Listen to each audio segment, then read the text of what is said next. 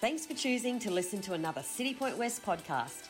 I trust that this message empowers and encourages you to continue your journey of faith. Enjoy. Uh, my message today is entitled This I Just Want to Be Happy.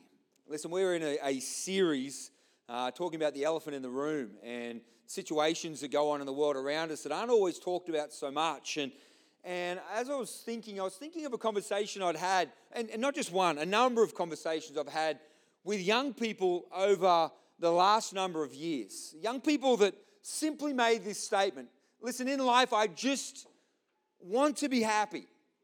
I just want to be happy. And, and listen, there sounds like a, a good sentiment in that, right?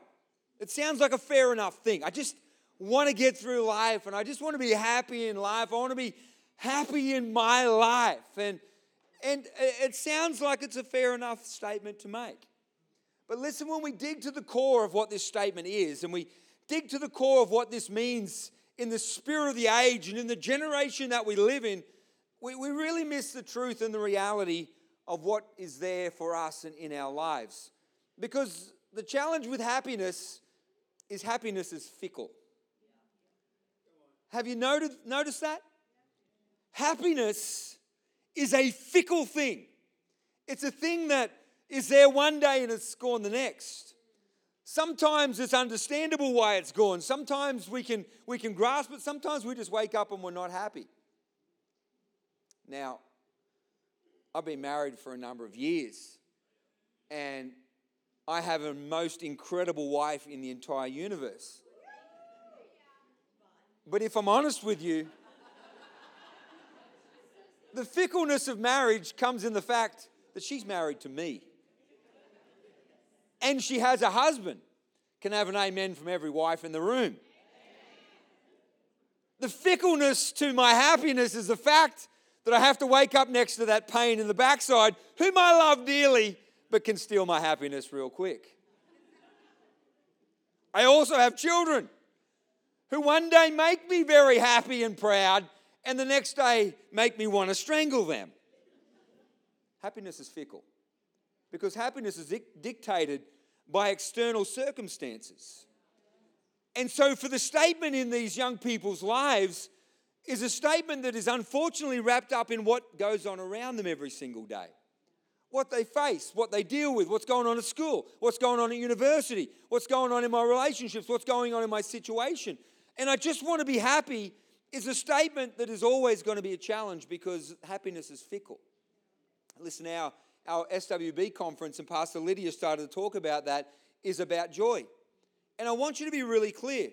There is a significant difference between joy and happiness. Happiness is wrapped up in the external circumstances and the thing, things that we face every week, the, the things that we face every day, the things that we face hourly, the things that we face minutely, the things that, I don't know if that's a word, but I think I just created it. Things that we face every single minute because one minute we're happy, the next minute we're not. One minute everything's going great, the next minute we get a phone call. One minute the situations are awesome, the next minute our kid walks into the room with a hideous bad attitude. And our happiness goes out the window, but joy is different. Pastor Lydia already mentioned that. Joy isn't affected by the external, Joy is, in fact, an internal aspect of our life, and the Bible tells us it is a fruit of the Spirit of God that is at work in us. Yannick was speaking just before, and he made a great statement The Spirit of the Lord is upon me. Listen, when the Spirit of God gets upon our lives, there is a fruit of joy that starts to spring up on the inside of us. The book of Galatians says this is a great fruit that is in our lives, and it's a fruit that goes beyond the external situations. Listen, I've been in some of the toughest moments of my life, yet there's been joy in my heart. I've been moments in my life where my kids weren't going the way that I wanted them to go, but there was joy in my heart. My finances were not the way that I wanted them to be, but there was joy in my heart. it's a fruit of the Spirit. That's why James the painful, in James chapter 1, writes the most difficult scripture for us to face when he says, Dear brothers and sisters, when troubles of all kinds come your way, consider it an opportunity for great joy, for the Spirit of God to spring up inside of you. Listen, there's not often that we have great happiness when we're going through great trials. I understand that. I understand that sometimes joy sits on the inside of our lives and struggles to come out of our smiling faces because the situations can be overwhelming. Uh, I love the fact that the Bible was written 2,000 years ago, but it is relevant to the reality of my life and your life every single day. Paul writes to the Corinthian church, people that have gone through incredible challenges, incredible difficulties, and he says this Our hearts ache in 2 Corinthians chapter 6, verse 10, but we always have joy. Does anyone feel like they, Paul wrote that for you in the last year, in the last couple of months, maybe in the last weeks for your life? He said, Our hearts ache, but we always have joy. We are poor, but we give spiritual riches to others. We own nothing, but yet we have everything. Listen, Paul understands something here. He understands that happiness is fickle. Because sometimes our hearts genuinely ache. And I, I, look across this room and I look at people that have understood an aching heart. You've understood in the loss of a loved one, you've understood it in the challenges of your finances, you've understood it in, in warfare in your country come, prior to coming to this one. You've understood it in, in the difficulties of dealing with children and grandchildren and family in our lives. Our hearts ache. Yet when we're encountering the Spirit of God on the inside as we have the fruit of joy. This is why this statement is so difficult when it says, I just want to be happy. Because that is so fickle compared to the reality of what God needs to do inside of us. Our hearts ache, but we always have joy. We are poor, but we give spiritual riches to others. We own nothing, and yet we have everything. Murray, uh, every time I read that scripture, it reminds me of the Solomon Islands. It reminds me of people that genuinely have nothing in comparison to what people have in Australia, yet the joy is there in such an inexpressible way. It's such a powerful thing to encounter people. And listen, I know you may be sitting in this room and you've gone through a challenge of having nothing. And you know what it means when Paul's speaking about that joy that's on the inside of our life. That's why if young people said to me, I just want to have joy, my encouragement to them would be encounter the great and powerful living God that is outworked in our lives through Jesus Christ. Because in that we encounter His Spirit who brings the fruit of joy on the inside of us. But listen, here, herein lies the challenge. This is not the worldview in the world that we have today. The worldview isn't, I just want to find joy by encountering the Spirit inside of me. The worldview is this I want to be happy. And we have young people, and not just young people, we have more mature people running around the world today trying to make themselves happy. I just want to be happy. I deserve to be happy. We, we see famous people jumping on, on social media and just saying, I just want to be happy. And they feel like this is the world we live. And, and listen, you've got to be really clear. This is the spirit of the age. It's the spirit of the age that undergirds the culture that we live in today. It stirs in people's hearts and it stirs in people's life this picture of the fact that I just want to be happy. The fickleness of that is difficult.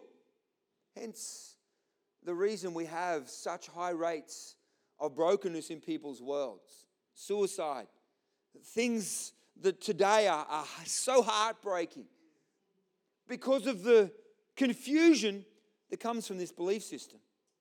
A belief system that is twisted and is broken. But, but listen, here's the amazing thing it's not just the spirit of this age. If I'm to jump in a time machine and reverse 3,000 years, I'd sit beside a guy by the name of Solomon that made a similar statement in his world. He said, Listen, I tried to make myself happy.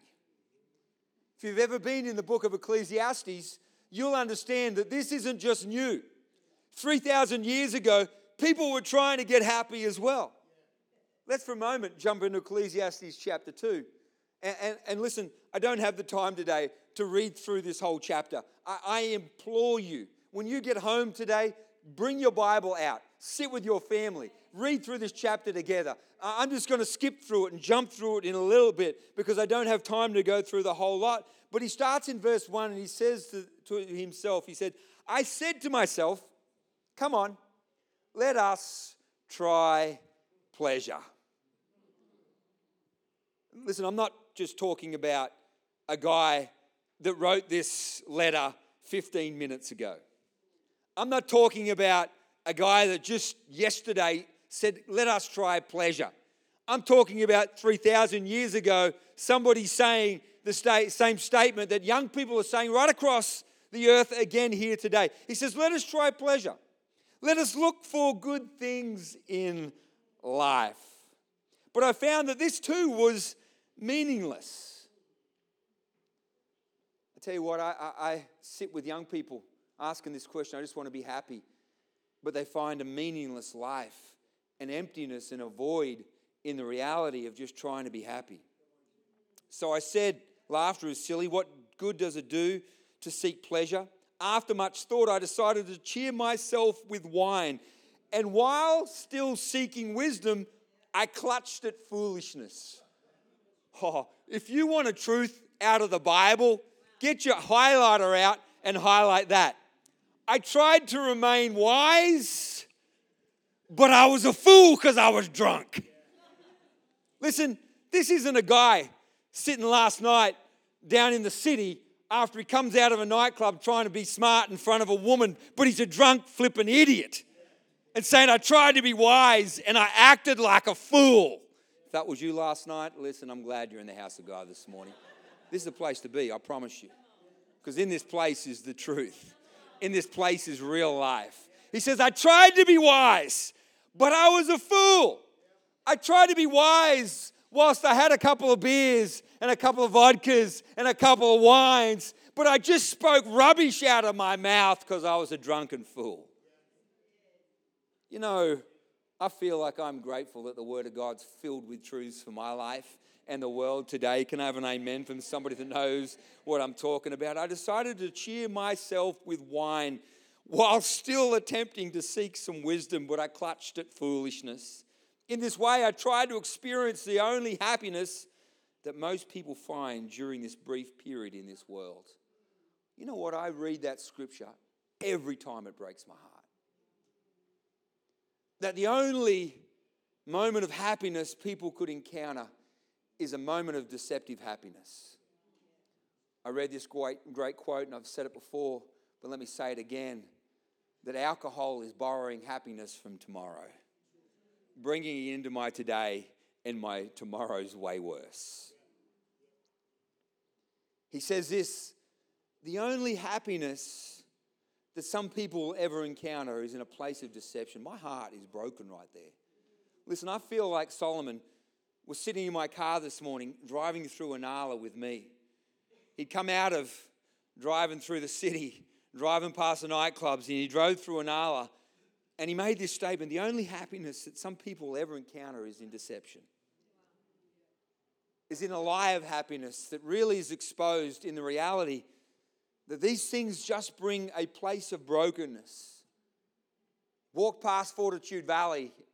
Wendy and I were, were at something recently, and we had to walk through Fortitude Valley, and both of us just, I, I walked through just going, oh, it was Murray's birthday. That's where it was. Murray's, Murray's birthday wasn't in Fortitude Valley. Let me just clarity. That was the only place to get a park to get to his birthday. Wendy and I both walked through, and I just watched the brokenness and the deception and the loss and a fair bit of the stupidity, let me add. I did laugh at some fools. I did laugh at some people, a girl trying to sit on a seat and missing. I shouldn't have laughed. I felt naughty for laughing, but it deserved a laugh. But also deserves a tear. that the only happiness you can find is found in a loss and a void. Here, King Solomon writes, I searched through these things to search out that place of pleasure and happiness, but all I could find was a brief happiness that was not even true. He goes on through verse 4 to 6. He said, I bought houses, I bought property, I did up these places with beautiful gardens and water features, and I made it look incredible, but it was empty. He goes into verse 7 and he says, I had lots of people working for me. I, I had great possessions, but it was empty. Goes in verse 8, he said, I acquired gold, I acquired silver, I acquired riches. He said, Listen, I had musicians that played all the greatest music, but it was empty. Verse 9, he said, I became great, more famous than everybody else. Everybody knew my name. People traveled to come and see me, but it was empty. Verse 10, he said, Whatever I desired, I tried it. I did it all. Whatever I desired, I got for myself. Whatever my eyes saw and wanted, I got for myself. But verse 11, but as I looked at everything I had, worked so hard to accomplish, it was so meaningless and like chasing the wind. There was nothing really worthwhile anywhere. Have you tried to grasp the wind recently? Slides through your fingers. It's gone. For a moment, it's there and then it's gone. As we grasp it, it's gone from our fingers. And he says, all of these things, in an attempt to find happiness and grasp happiness for my life, it slid through my fingers because there was nothing really worthwhile there. Why is this statement that I just want to be happy so difficult for a generation? Because the truth is, you don't find happiness in trying to find happiness. Grasping at the wind, the New King James says. Grasping at it. Grasping at it. And listen, grasping at it in a search for joy that only comes through Jesus Christ. Just recently watched the Jesus Revolution. And the moment in that movie when the pastor sits with this hippie that has been transformed by Christ, who sits there and says, We thought LSD was the answer for the world. He says, We thought drugs and our minds being, being twisted by drugs was the answer for the world. We tried everything and we did everyone, were his words. But in the end, we were just searching for God. That pastor was moved as his mind had to shift to the reality that a generation that was lost is found when Jesus Christ begins to move within a generation. And can I say, the 1970s and 60s have gone by, but here today, we have a generation just as lost, just as need for a Savior, just as much uh, searching in their brokenness, in their despair, in their lies. it may be a different generation. It may look different in social media. It may look different in the media we have today. But they're searching and they need Jesus Christ. 3,000 years ago, they needed the answer that was found in God. They grasped at the wind. They tried and failed. He goes on and says in verse 12 to 16, I, I tried the power of wisdom. But when I got to the end of it, I looked and realized that the wise and the fool both come to the same end to their life, and that is death. He said, I came to the realization you can be smart, you could have studied, you could have spent decades in university, but on your deathbed, you die as the fool dies. He said, I went then now and I worked hard I toiled and toiled and toiled and toiled. But I got to the end of it all, and the rich and the poor die the same way. And the rich gives away his wealth to the following generation. And he gets to verse 26 and he says, God gives wisdom, knowledge, and joy to those who please him. But if a sinner becomes wealthy, God takes that wealth away and gives it to those who please him. This too is meaningless like chasing the wind. Listen, I encourage you.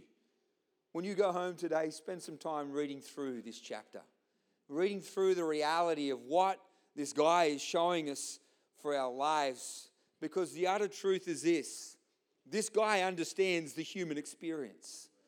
The human experience in the attempt to say, I want to just be happy, can search and look and search and look, and in amongst all of it, never finds happiness until they find joy that is found in Jesus Christ. C.S. Lewis made this powerful, powerful statement. He said, We are half hearted creatures, fooling about with drink and sex and ambition when infinite joy is offered us. Like an ignorant child who wants to go on making mud pies in a slum because he cannot imagine what is meant by the offer to have a holiday at the sea. We are far too easily pleased.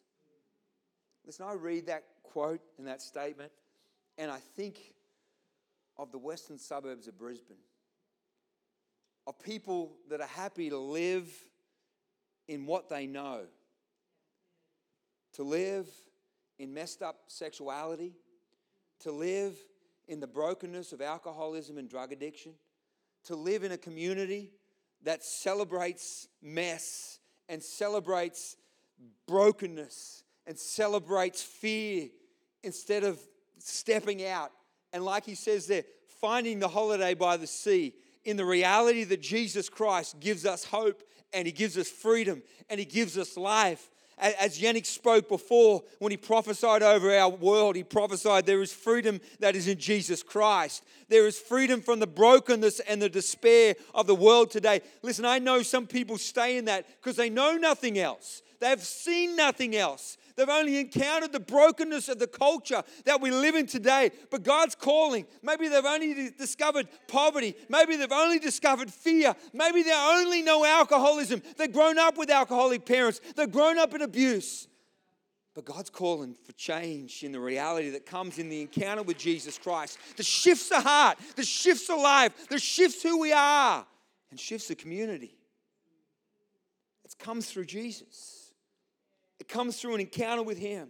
It comes through the power of Jesus Christ in our life. And that quote for me is so heartbreaking. But listen, it's so empowering in the reality that Jesus Christ comes no matter where you come from today. I want to tell you, He loves you. He's here for you. He's here to bring life to you. The human experience outside of a living relationship with God can be so meaningless and so empty. The experience can be so tough. Jesus understood this. Jesus in chapter 6, again, I don't have time to read through the whole chapter. Please, this week, open Matthew chapter 6 and read through Jesus as he teaches. He starts and teaches on fasting. He begins to teach about money and wealth and understanding that in your life. He goes on and talks about worry and the reality that all of us, if we're, if we're caught in this, can be caught in the trap of worry. He goes on, he says this Listen, uh, you worry about eating and what you're going to drink, you worry about what you're going to wear. He says, Everybody in the world is worrying about the same deal. Again, this is Solomon. This is what he said. People worried about what they're getting to themselves. But he saw that there's more. And he says in Matthew chapter 6, verse 33 and 34, he says, But seek first the kingdom of God and his righteousness, and all these things are added unto you. Therefore, do not worry about tomorrow, for tomorrow will worry about its own things. Sufficient for the day is its own trouble. Listen, there's many people have taught that if you just seek God, everything comes to you. That's not what Jesus is saying. He's not just saying if you just seek Him, then you're going to get everything. Listen, getting everything is not your answer. Getting everything is, is the, the idea that the world thinks if I've got this, if I've got that, Understand getting everything slips through your fingers in the exact same way. But when you've got the kingdom of God, everything becomes a part of your life. Because in the kingdom of God, there's a transformation inside that changes the understanding of what we need outside. It's an inner work that comes through Jesus Christ. He says, But seek first the kingdom of God. Listen, here's one of the great challenges of the 21st century church this cultural understanding of seeking happiness seeps into the church. And I think it seeps into the church like no time in the history of the world other than these last three years. when everything we understood about the kingdom of God and serving God was shifted in not even being able to walk out of our houses, and the fact we got comfortable sitting back and listening to church online and doing the things that, that felt comfortable for us. And now we own that comfortability. We own it in our service. We come back to the house of God and we see this right across the world. Now, people walk back into the house of God and their expectation is oh, if that worship's not good enough, I'm going somewhere else. If that preaching's not just for me today, I'm going to go and listen to something online. If it's not just what I want, Listen, Jesus never said, but get into the house of God and find what you want. He doesn't say that. He says, but seek first the kingdom of God and his righteousness. But allow it. Realize this you don't find happiness in trying to make me happy. You don't find life in trying to find life. You find it in finding Jesus, and his kingdom comes alive in your life. Listen, God's stirring in his church again to come back to the kingdom of God and kingdom understanding for all that we do. Elisabeth Elliot said this The world looks for happiness through self assertion. The Christian knows that joy is found in self abandonment. If a man will let himself be lost for my sake, Jesus says, he will find his true self. We have a generation looking for happiness, and it shifts now into our church community, looking just for happiness, and they find emptiness because they don't realize it's not about just finding happiness for myself. We walk into the house of God and we find Jesus. His kingdom comes alive in us, and it shifts us. It shifts every aspect of our world. When I, listen, I grew up in the house of God and found emptiness. But when I found Jesus in my life and his kingdom came alive in me, I found purpose. I found life. Listen, and I had to work hard. I spent the last 25 years working, praying, standing, believing. And it's been difficult sometimes, but it shifted because the kingdom of God shifted my life. Listen, it shifted before I became a pastor because when I was still working in the marketplace, the kingdom of God was in me. I had to tell people about Jesus everywhere I went. I had to shine Jesus everywhere I went because it shifted everything about me. When the kingdom gets inside of us, it's not about God, what you're getting to me today. It's God, what you're doing in me and moving now through me into somebody else's life. It moves us into the, into the marketplace. Listen, if you're a housewife in the room and you've encountered Jesus and his kingdom's alive in you, he wants to make you the greatest housewife. You stand together and you raise godly children and you build a community in a powerful way by what you do working with your children. If you're here as a nurse, he wants to build in your life the kingdom of God. So you work, walk in your workplace and you're carrying that Spirit of God with you. And everyone that you minister to, because you're ministering to them, when you're helping them, when you're walking with them, everyone you minister to, there's something about that nurse right now. If you're a doctor, listen, if you're a businessman, you shifted something in your life, and a businesswoman in this house, kingdom understanding.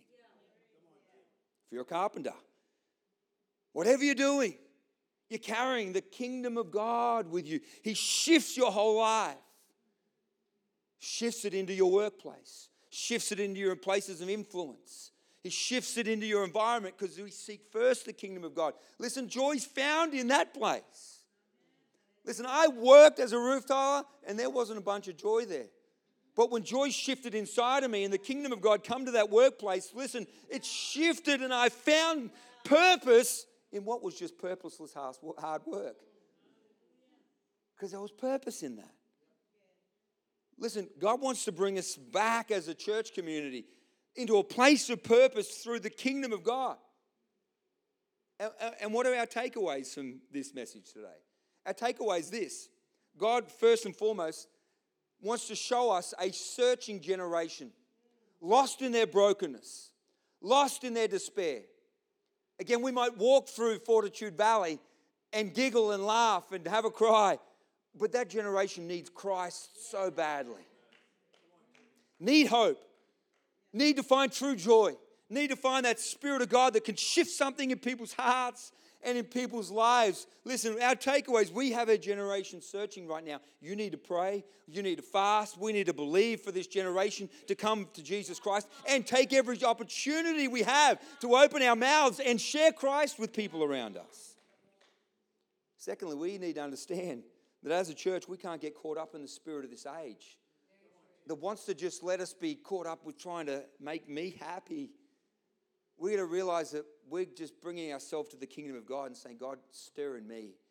Stir in me again your kingdom. Stir in me again your kingdom. Listen, you may be sitting in this room and for years you haven't used your gifts back in the house of God. Listen, I pray a message like this would stir you and say, listen, you got gifts and you got talents. Let God breathe on them. Let the Holy Spirit move in them. Let the Holy Spirit come alive in them. Maybe you're here and you got a musical talent. Maybe you can sing. Listen, you need to, at the end of this message, walk to, to Deb down here and say, Deb, I need to get serving again. I haven't served since COVID. I haven't served since the years before. I haven't served because I had kids and I was busy. And but now my life shifted and I got time and space. I want to get involved again. Listen, maybe you can just walk into this house with a beautiful smiling face and shake a hand and meet someone on the door. You need to come and see John and say, John, I want to get involved in the host team again. I want to get involved in serving the kingdom of God again. I want to serve in the house again. Because the takeaway from this is listen, the kingdom of God wants to come alive in us and it always moves us to move. It always stirs us again. It always takes us forward in our lives. It's the power of the kingdom of God. Seek first the kingdom of God. Seek first the kingdom of God. That moves us into our community and our workspace and wherever we're at. That moves us to serve again to what God's called us to do. Seek first. Seek first the kingdom of God. I, I just want to be happy grasping. Seek first, find life and hope and truth and joy that is in Jesus Christ. Let's pray. Holy Spirit, I thank you for the truth of who you are. My God, the truth of Christ. Christ in our lives, Christ in who we are. Thank you, Jesus. Thank you, Jesus. Thank you for the grace and the mercy that's wrapped up in the beautiful power of the gospel that moves our lives and shifts our hearts and shifts us back into a place of the reality that's found in Christ. Thank you, Jesus. My heads about, eyes are closed here this morning. Listen, if you're in this room and maybe you've just been going through life, maybe you're trying to be happy, maybe there's not so much mess, but you're just empty miss the reality that that relationship with Jesus Christ is what you need. I'm here this morning to remind you that Jesus wants to meet with you. He loves you. He wants to meet with you. He wants to engage with you in your life and your world today. No matter the mess you brought into this room, no matter what's happened in your past, Jesus wants to meet with you today. While heads are bowed and eyes are closed, right across this room. If you're here and you say, Pastor Tim, I want to meet with Christ. I, I, I I want to have a relationship with Him again. I want to come back into a relationship with Jesus.